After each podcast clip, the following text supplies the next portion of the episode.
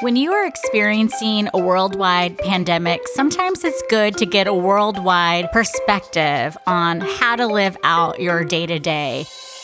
When you listen to today's episode with Zoe Dowling, PhD, you're going to hear, although she works in research and she has a lot of insight around the way people think and the way people are, she brings it all together by showing us that these are the times that we can really plant seeds for growth, bringing everyone's experiences into your own life so that you can have a greater understanding and a greater empathy for what's going on. So I love how she talks about bringing a lot of resources and a lot of information in and distilling it, thinking about growth and innovation.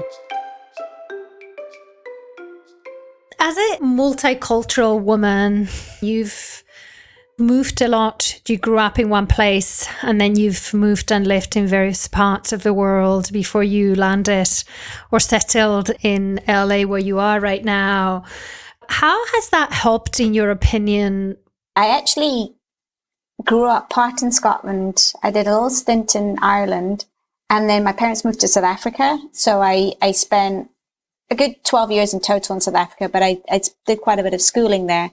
Finished school in Scotland. And you get the pattern going on here. I've moved around an awful lot. And during those very, very formative years, one of the things that happened to me, and I desperately wanted to do it, I just didn't know that the books that I were reading were fiction and not reality. I desperately wanted to go to boarding school. Yeah, it's nothing like they have in the books. It's just nothing. Let me just put that right out there. I went and I cried my eyes out for 6 months. I'd phoned my parents sobbing because I just wanted to come home. They really weren't being terrible in keeping me there because it was, in the end, it was the best experience for me because once I got over that, I was so close to my parents and very close to my mother. And once I got over that sort of just detaching a little bit in a way that was healthy, I think. And so it creates a resilience. You stand on your own two feet. And it's the same when I've moved from one country to the next, or I've moved from one school to the next, and then one job to the next, is that you have to find something within yourself. People are there for you, but at the end of the day, you're the one that finds the strength, the inner strength to gather yourself up and move on. And that's what we're all doing right now. And it's testing all of us to dig deep. What I want to know is not just how you got to be here, but really what did you have to do to get here in terms of some key rule that you had to break in order to enable you to become the Zoe that you are today? I don't know if it's breaking rules. Maybe it's been less conventional. The first thing that springs to mind is that I enjoyed university a lot. So when I went when I was 18, I stayed until I was about, was I 28 or 30? So I did a decade in the university world, and I maybe should admit to it, but I just found it really fun. And I wasn't ready to give up being the eternal student. I mean, that's something I can look back now, almost 2 decades later, sort of looking at my 20s and thinking, I learned so much from it, obviously, and it's contributed to where I am and what I do today because it was growth of the mind. I started in sociology and followed that through and thinking about culture and thinking about, I'm a researcher, so how do we ask questions of people? And so all of these things definitely came together, but it was a little bit of a rule break because this common sense was you should go off and get a job.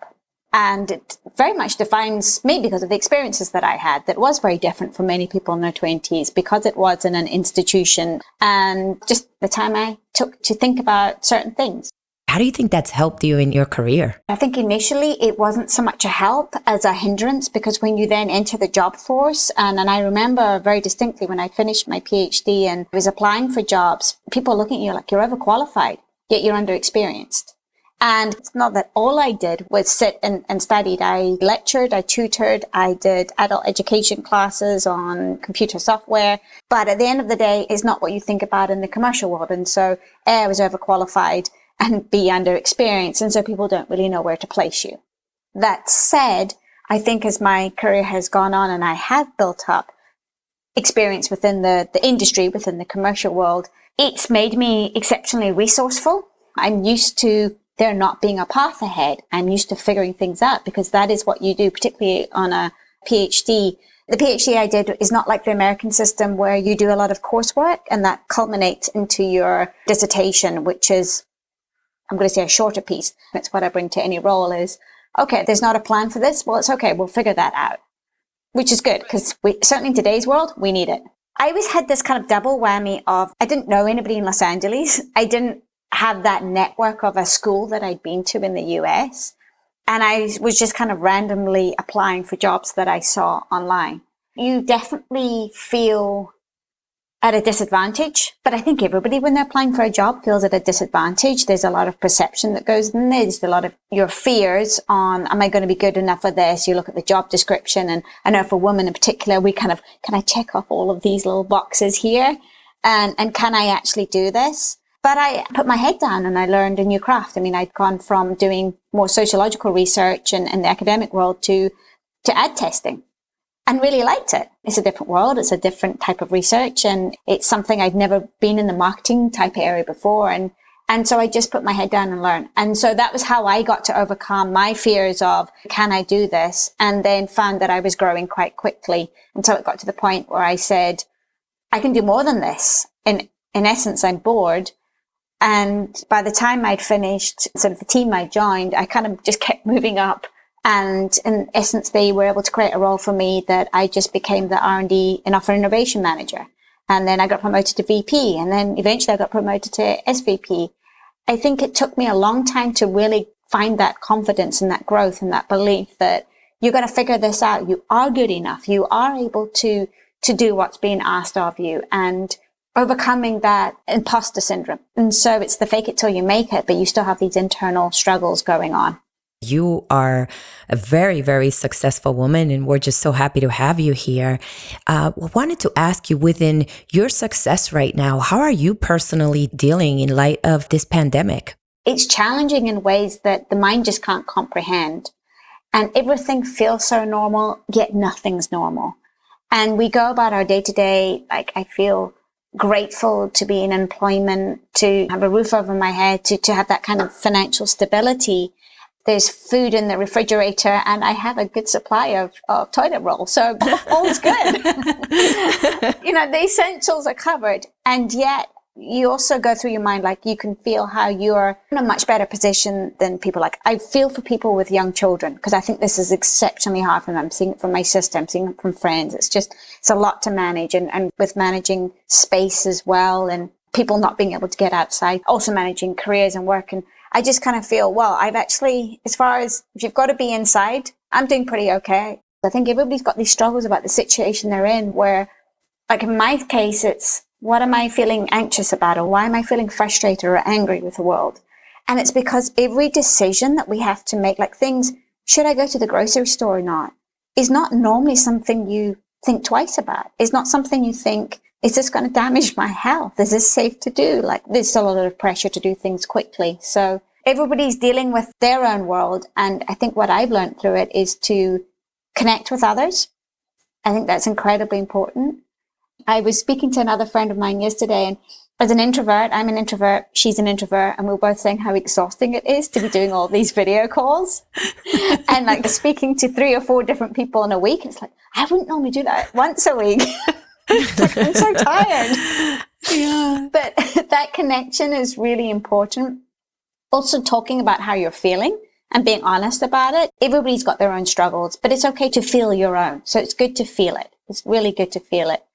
And just stay as sane as you can. I think that's an exercise. I've got a Peloton bike and it's kept me sane. That is my sanity. Is there any advice or anything that you've seen that people can do to maybe just start thinking of the future versus dealing with the day-to-day and kind of start preparing ourselves for that?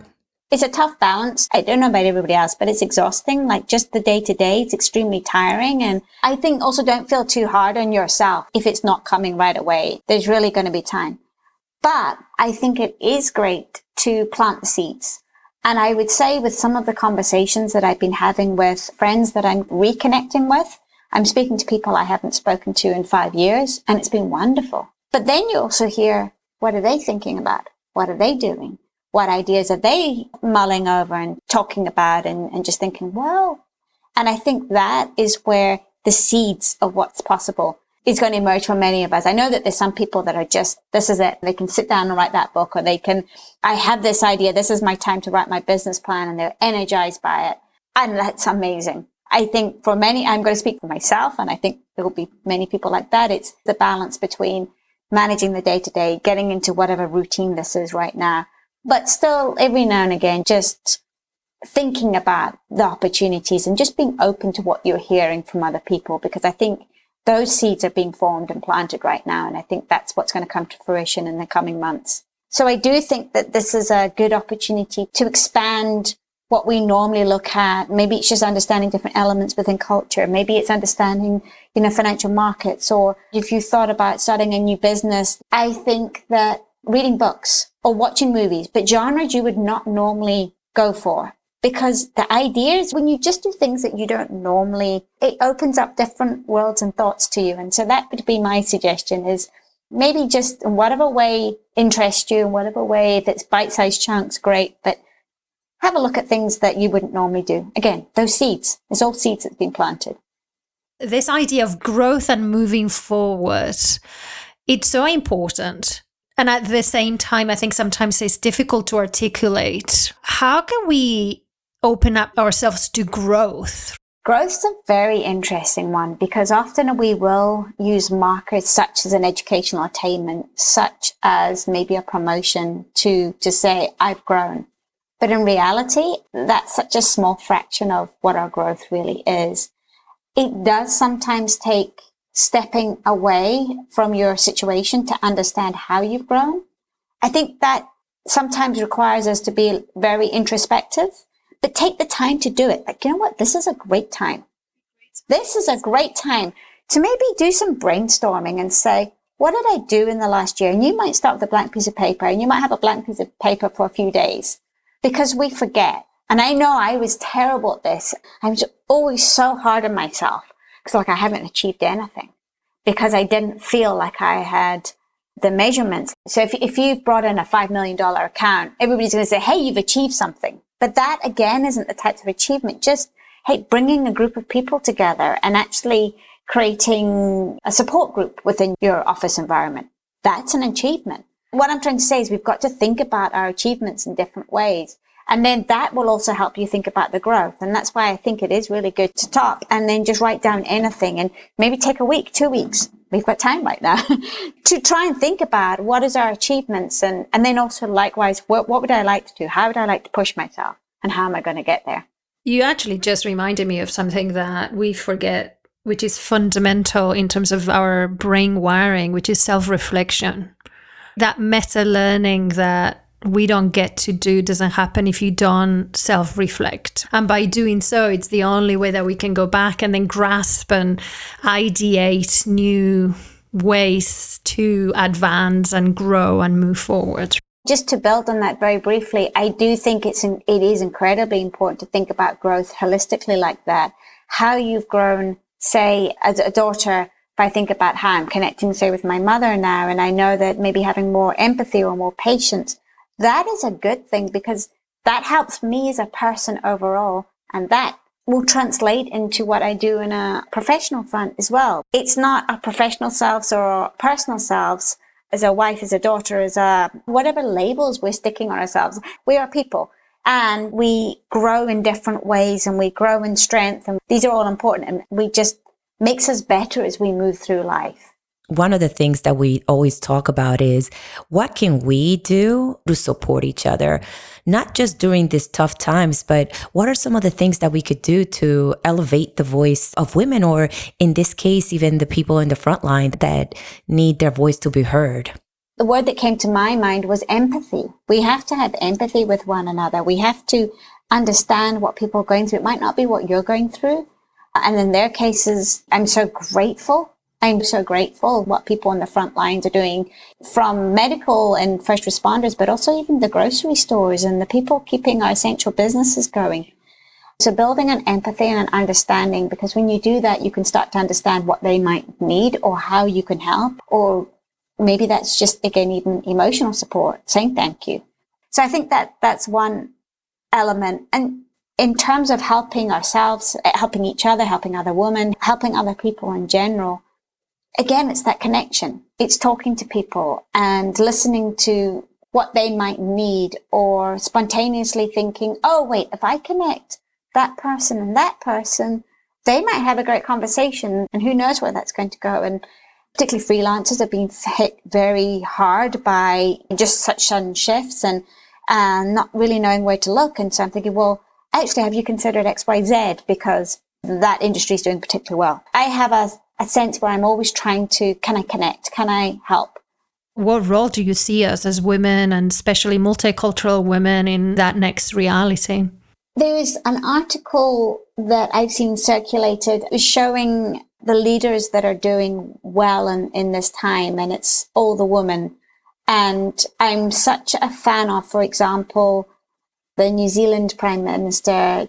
I follow her on Instagram. I've been reading just about how she's dealt with this from day one. And in fact, I even read a sort of analysis on just how she's getting everything right. And I don't believe that she's just playing by a playbook. She's being human. She is talking to people. This is decisive action. The alert stages that they started out with, but she did it in a way that allowed everybody to feel, okay, there's a plan that's been followed. We don't need to panic. We don't need to worry so much. We're being kept safe. And I think that is what woman leadership looks like as well. We've had to conform more rather than being who we are. And I think what we're seeing now coming through is woman being woman and leading very successfully. And I hope that that is an inspiration, that that is something that inspires our younger generations. Doesn't matter what age you are, there's always time to grasp it and go. So that's what I hope. And it's nice to see that there's more visibility.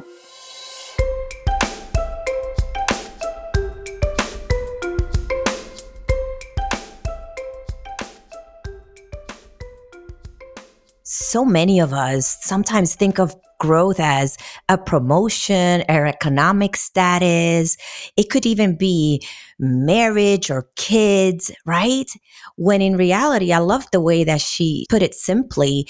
Let's look at it from a holistic approach. Who are you and how are you growing as a friend, even as a daughter or an executive, a mother, a sister, but just being able to look at yourself and growth from a holistic approach, to me, is so powerful, because maybe what's most important to you is being a great daughter.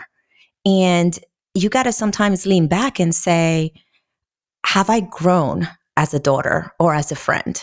What it really resonated for me, that I think a lot of listeners as well might have a take on, is it's really how we go through life exercising a flexibility muscle. And sometimes for those of us who have worked and lived in so many different countries that we have, and I think she alluded to this idea of you might be a bystander as a cultural anthropologist, if we can name it that way. And I think she alluded to it, right? And you don't necessarily have to have lived and worked in a lot of different countries to sometimes feel a little bit like that. And I think us as multicultural women, maybe we can take that bystanding position and look into the situation like a third eye, and then make a choice as to where you want to act. So many times we ingrain in ourselves, it has to be this way. And being able to be flexible, even about our thoughts or the moves we make to get to where we are or where we want to be, it's critical. And it's just powerful to think like, okay, maybe I wanted to get there in 4 years, but it's going to take me 5, or it's going to take me 3, and I'm going to do it differently. It's okay. It's okay to be flexible and change your mind on how do you get there. She mentioned about staying in school longer. That's okay. If that's what made her happy and it made her even better and stronger in her growth and where she is today in a higher position, it's okay to change your plan along the way and be flexible and be okay with it. Sometimes we run so fast that we might miss opportunities, and we might miss the opportunity to prove somebody that you can do what they might think you cannot. She was overqualified, but didn't have the experience, right? Or the expertise. All of us have heard in some way or another some of those tags that somebody else puts on us. And it's like, yeah, I get it. And if you just take that for what it is, then that can paralyze us. And what I liked about Zoe was like, okay, I get it. Let me just show you. Just give me the opportunity and I'll show you I can do it. And we need to find those moments where, yeah, we can prove not just to others, but to ourselves that we can do things that we didn't think were possible. She had to believe in herself. She said, I'm going to ask for this and I may not know it all, but I know I can do it. And just that piece, just to believe in herself that she could do it, even if she didn't have it all together or knew how it was going to happen. Just being positive and believing in yourself is such a powerful thing that we can do for ourselves, because it can help us and give us that strength or that fire that we need or that wind that we need to move us forward to the next level. Something as simply as saying, I can do this. And again, redefining or reframing growth for ourselves is ever so important. And when she talked about getting out of your own bubble and what you feel super comfortable with and really challenge yourself, am I really growing? Who else or what else do I need to be reading? And I think she provided some interesting ideas, reading something that you may not have thought about or learn about. You know, how to, maybe file your own tax returns this year. And I think it's one of those things that will keep us forever young as well. And in that life journey that we're all on, that we don't compromise, that we don't stagnate, that we continue to exercise that curiosity that we had when we were children, that I think as we grow older, for one reason or another, we stop being curious. We stop inquiring and asking bigger questions. And just something as simple as reaching out to somebody else, they can be planting seeds of innovation on you without you even realizing it. Something as simple as you and I having this conversation and you're telling me about a book you're reading that I'm like, I never thought about that. I may try that. Or I don't have time to do A, B, C, and D, and you're telling me how you're doing it. And that may motivate me right there to do it. So sometimes we don't realize that what we're saying and what we're speaking, we're actually planting seeds of curiosity or innovation in somebody else. And she mentioned how that was important, especially being an introvert. You can plant seeds on somebody or they can plant seeds of creativity in you. And I thought that was just so powerful. You may not even know how you're impacting somebody, but rest assured, you are.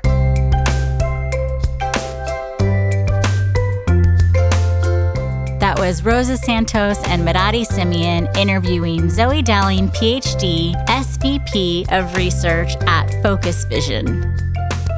For more inspiring stories, please subscribe on Apple, Spotify, or wherever you listen to podcasts. If you have a guest you'd love to hear on the show, send us a DM on Instagram @ColorForwardPod. I'm Elisa Monjadas, producer of Color Forward. Thanks for joining us, and please leave us a review.